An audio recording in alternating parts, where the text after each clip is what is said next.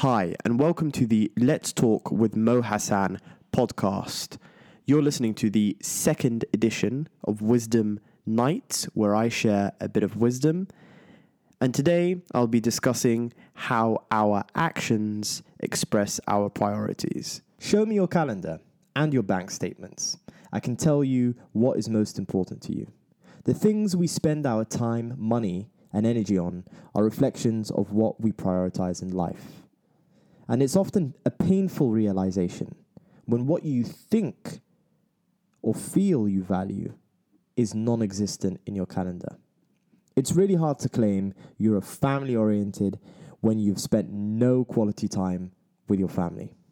Perhaps you've been busy with work, but the extent to which you allocate your free time to family is an accurate indicator of the extent to which you value them. We prioritize the things we value most.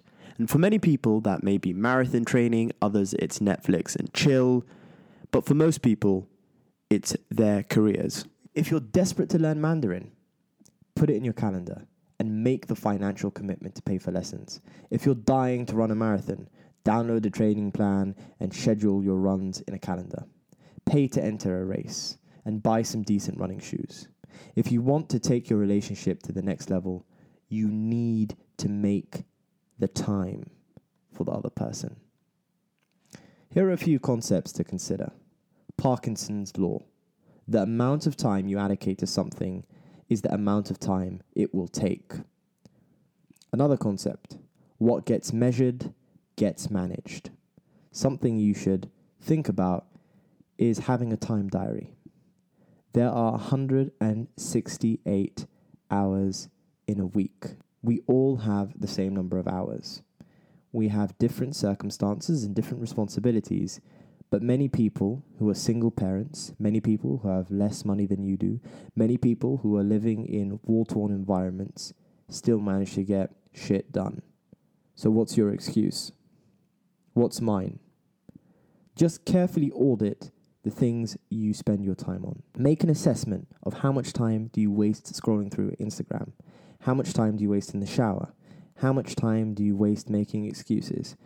How much sleep are you getting? Another thing to think about. If it's not in the diary or the calendar, it doesn't happen.